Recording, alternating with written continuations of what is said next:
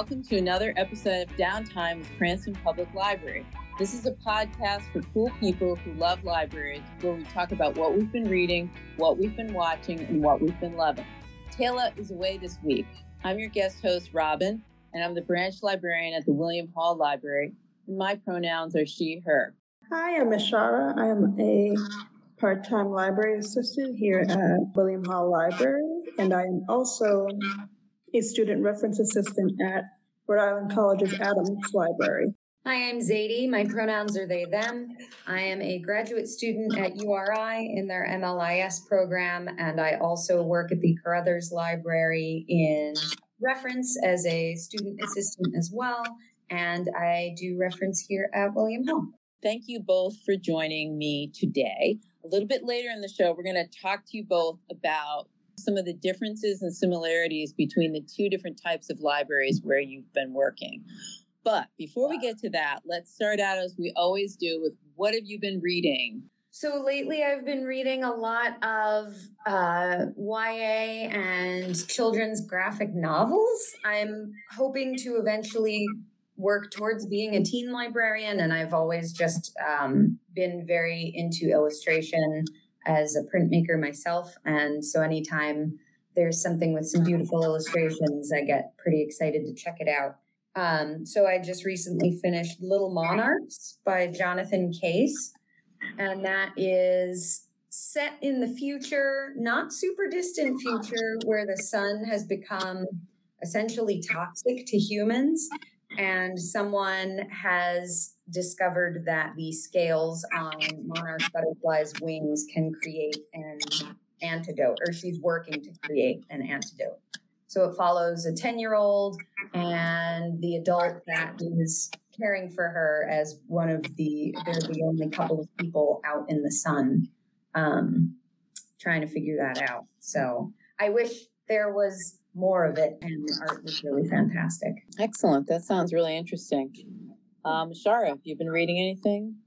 Lately, I've been trying to get back into reading because as a undergrad full time student, it's like crazy, especially as a creative writing major. But two books I have read, at least in the past year or so, um, would be one is called My Mad Fat Diary, and it turned into a TV show that aired back in 2013. It's like a British um, show, and it's basically about a teen girl who struggled with her mental health and her weight growing up and being in a psych ward for a short period of time and then getting back to high school and trying to like navigate high school all over again um, and trying to make friends. And yeah, it's just like a lot that happened. So that's more with um, the show, but with the book itself, it's more like diving into mental health struggles and like how to navigate them.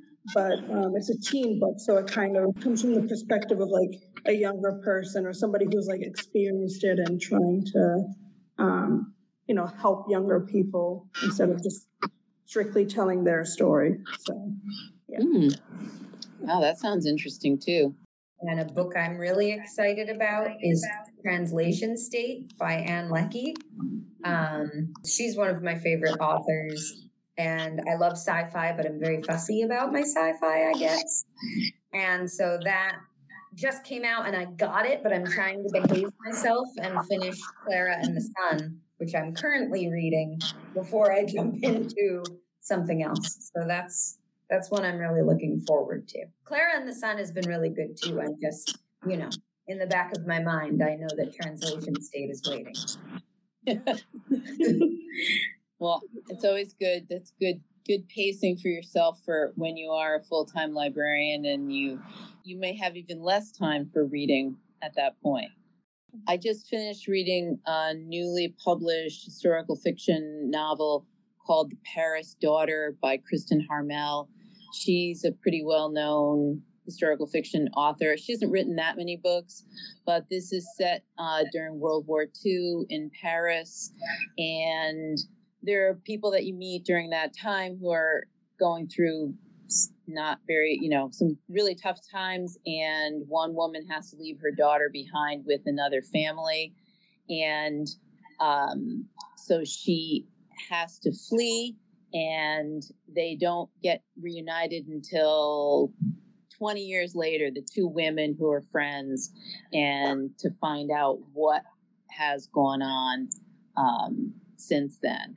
Part of me could figure out some of the story, but there are some good twists and turns in it. So I'm sure it'll be a great suggestion for readers here at the library who like historical fiction.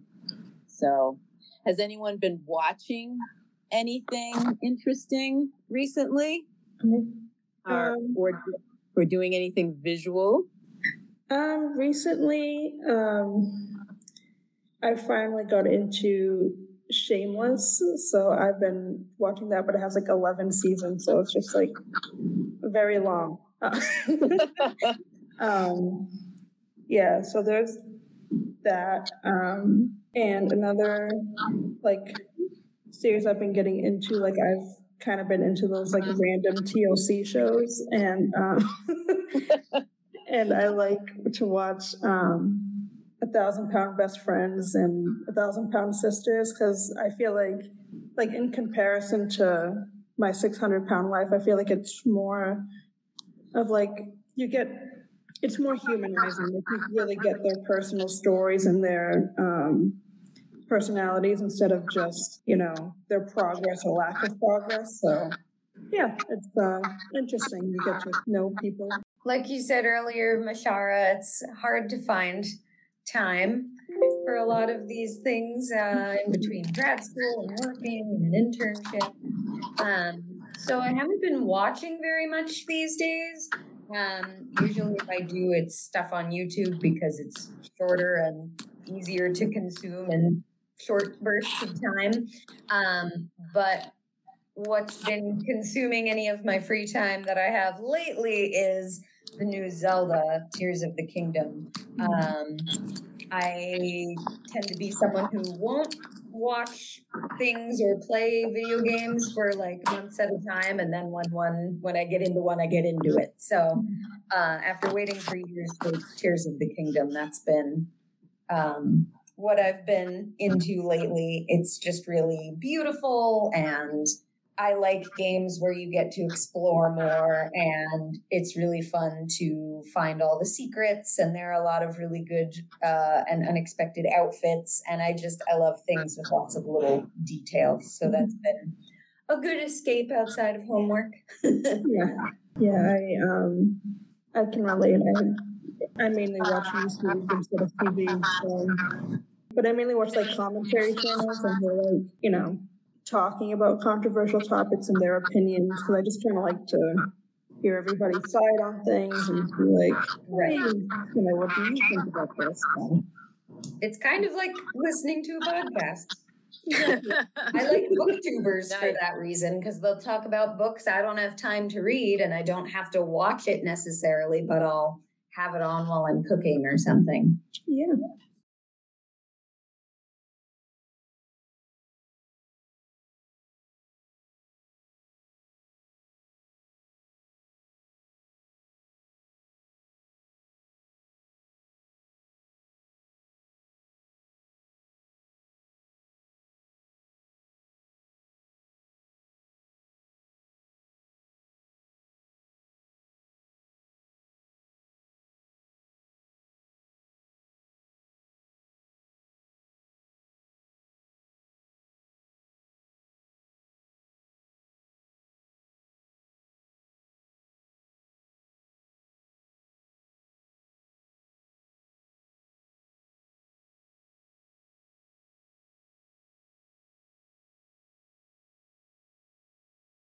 So, Myshara, you've been working in at the Adams Library at Rhode Island College for how many years now?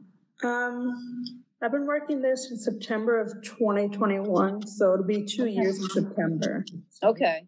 So, what made you want to get a job at the library? Um. Oh wow. I have to think two years back. No. Um, um. I think I had always been interested in library work. Like when I was like really young, I thought I was like, oh, like I would like to be a librarian, and then it kind of like you know, it just turned into other things because, you know, when we're young, we're like, oh, I want to do this, I want to do that. And then um, that same year earlier, I switched my major from psychology to creative writing. And then I was like, you know, I can do more things like kind of related to that and find more jobs that I would enjoy and could be more peaceful for me. So I thought I'd give the library a shot and it worked out well. and what made you decide to apply for the job over here at the public library? So after um, almost a year of working at the Adams Library, I had been talking to the reference librarians, and you know, we had been talking about like maybe becoming a librarian, and um, and that was something I was interested in. So I was like, you know, let me just see like how a public library works before I like decide, okay, I want to be a librarian based off one job experience, which of course it was a great, it's a great one since I, that inspired me to do something with it. But, you know, maybe I would decide that I wouldn't want to be an academic librarian and that I'd want to be a public librarian. So. Nice. Yeah. So what's, what's your verdict at this point? Is it, which, at this point, yeah. um, at this point, I do enjoy doing both, but I would say um, I am more interested in maybe being like a circulation manager instead of um, going for my master's at this time. It might be something in the future, but I definitely need a break from school after I finish my undergrad. so um, I might revisit that, but right now I'm thinking bachelor's degree and then circulation manager if something comes up. So nice. That makes sense. I took a break and uh, full disclosure, I didn't mention, well, every, you both mentioned that you worked over here. So you do work directly for me. So no pressure in saying that you like working better. very, very much kidding.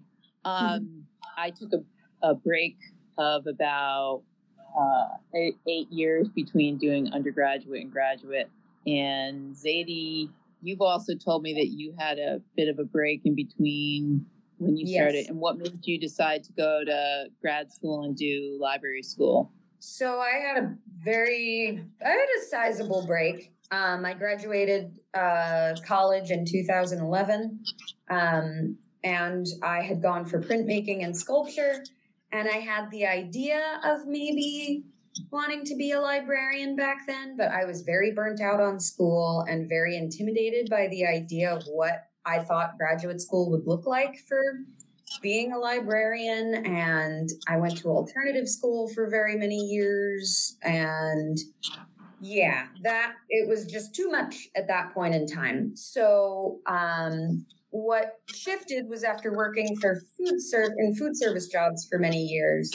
I knew that I loved working with young people. I mentored at an after school program for teens for a few years and really enjoyed that. Um, and it sort of it took some time, but then it became apparent that pursuing an MLIS degree was a very solid way to marry several areas of interest um, and to use a skill set I had already developed.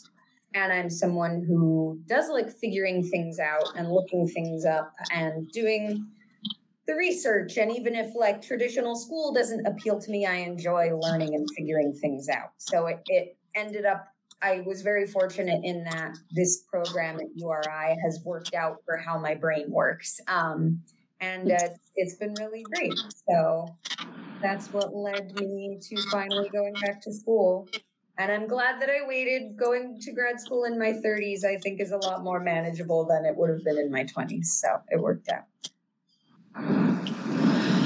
And what major differences have you noticed, Zaidee, between the URI library and the William Hall Library? So, William Hall and URI, technically I am reference at, I work within reference at both. But because URI is a school, I'm dealing with different sets of questions there. And I do often work with a younger set of people. It's usually undergrads that come in and ask for assistance. Sometimes it's people from outside URI, and that's always interesting to see what folks are looking for. Um, here, I've had less research based questions, and it is more technical based assistance folks that need to know how to access information or how to send information or what programs to use for things. Um, so it's definitely been different where there have been a handful of people that want to know more about, you know, accessing certain things like a database or can you find me books on this topic um, but URI is a lot more like, I have a paper due on this thing and I need seven cited resources. So it's a lot, um, it can be a lengthier process. Mm, yeah. And what about you, Myshara? What do you, what have you noticed is like a major difference between the two libraries? Well, for me, it's like two totally different departments because at um, at RIC I'm strictly reference, whereas here I'm mainly circulation. So mm-hmm. I, um, so just even in that sense, like doing different tasks, like at the Adams Library, um, you know, people are just like Xavier was saying, like coming up and being like, "Hey, do you have this book, this article? How can I access this journal?" Um, you know, and I need I need all these sources for my paper next week, kind of thing. Mm-hmm. um, so that's like a lot of what I do there. Another thing we were doing for the most part was just helping with printing because printing became like a seven step like project. But now we have That's the out at the library.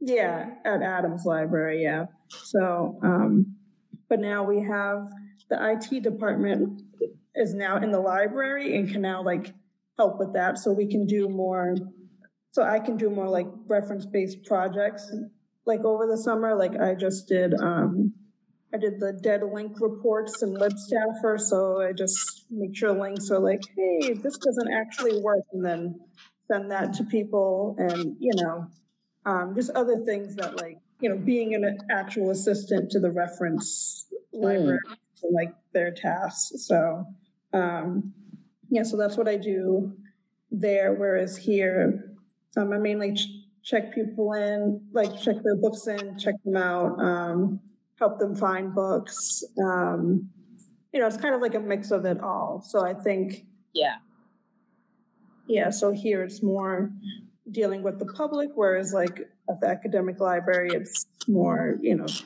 dealing with students. But sometimes we do get like the regular public. So.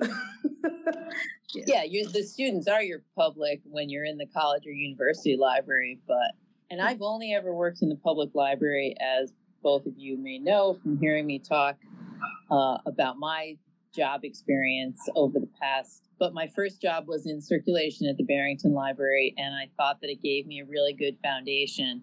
So that's one of the things that I think that's good about working here is that you do get to do mainly circulation and also a little bit of reference. So that's why I'm really appreciative that I have both of you and, and other folks here on our staff who are able to answer so many different types of questions. And, uh, you know, I think we have a good team going on here. Um, people who are able to roll with the punches, and everybody shares experiences and ideas and helping patrons.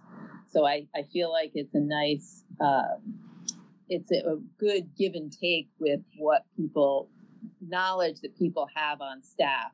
You know, like both of you have different knowledge that you keep with you, like I do, Doreen does, Jill. So it's it's nice, especially for readers advisory, which you may not read all the different genres of books that people ask about, but you know other people on staff who do. And that's a really important thing to be able to grab somebody else and say, hey, you like historical fiction, Robin. Can you help this woman? She's looking for something in historical fiction, that kind of thing, which is great. Well, I'm going to, I don't want to keep you too, too much longer, uh, but I do want to ask you our final uh, segment for the podcast, we wrap up the show with a segment called The Last Chapter. And we talk about a library or bookish related question. So, the question that I came up with earlier today is What's your favorite spot in one of the libraries where you work or you've spent time in the past when you were a kid? Whether it was, you know, a, a reading spot or a spot where you work like I, for example, I like to be able to be out at the circulation desk and be able to look around and see what's going on with everyone, just because at this library it's such a pretty building that you can just like look up at the ceiling and see all the the detail work and there's a lot to see whereas other libraries where i've worked have been kind of boring so hmm. uh Zaidee, do you have a favorite spot either for fun work or for enjoyment at a library where you've spent time in your life?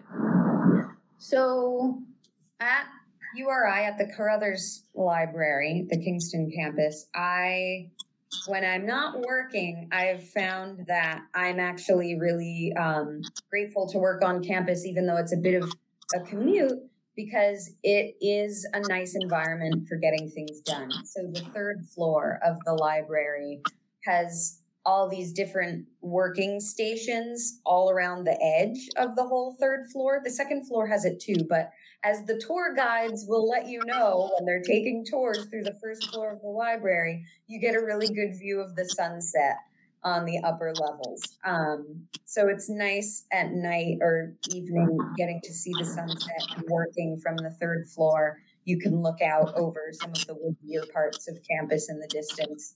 Um, and it's nice. It's the third floor is also silent, so it's nice to get work done while knowing there are folks around you. You're not holed up alone in a room somewhere, but everyone's there to get things done. And it's it's a good it's a good spot. How about you, Myshara? Do you have a favorite spot at any of the libraries, either any in the past or present? Yeah, so um, my favorite spot would be the fourth floor of the Rick Library. So I mainly work on the third floor, and that's where everybody is. But the fourth floor, like, it's very slow. It's just kind of mainly like people's offices and um, their special collections. Um, and I did a class with special collections um, a couple years back. So that was kind of my, in, you know, my intro to the library. So it was kind of like almost like nostalgic of like the early 2020 part before the pandemic. like you know, so um, so yeah, so there's some tables that are set up that I like to sit at. Um, there's these really big windows, so the sun's always coming in, and um, like throughout the fourth floor, like there's a big portrait of James P. Adams and like all these other art, um, you know, around. Kind of, it's just kind of like history, all like, especially. That sounds cool. Yeah. So, um, so yeah. So it's just kind of nice to walk around and or to just sit and like know no one's gonna really bother you all too much while you're trying to do homework. So nice, nice. I'm not surprised. I mean, those both sound like really good views and um, secluded spots in those libraries. So I will have to check them out sometime myself. Well, I am going to thank you both for joining me and thank you to everyone who is listening. If you'd like to respond to the last chapter topic, you can send us an email at downtime at cranstonlibrary.org or reach out to us via social media with the hashtag downtimecpl. If you're feeling generous, please rate and review on Apple Podcasts or wherever you listen to podcasts. It helps people find the show. Thank you again for listening, and this has been another episode of Downtime. Downtime is a project of the Cranston Public Library and is produced by Elena Rios, Nomi Haig, Robin Nizio, and me, Taylor Cardillo. Audio engineering by Dave Bartos. Our theme music is Day Trips by Ketsa. And our ad music is Happy Ukulele by Scott Holmes. Links to the books and movies discussed can be found in the show notes. Remember to rate and review Downtime on Apple Podcasts, connect with the podcast on Facebook, Twitter, and Instagram with the hashtag DowntimeCPL, and if there's something you'd like to hear on the show, send an email to downtime at cranstonlibrary.org. The views, thoughts, and opinions expressed are the speaker's own and do not represent those of the Cranston Public Library. The material and information presented here is for general information purposes only. The Cranston Public Library name, in all forms and abbreviation, are the property of its owners, and its use does not imply endorsement or opposition to any specific organization, product, or service. The content of this episode is the property of the Cranston Public Library and may not be reproduced without express written permission. Join us next week for more downtime.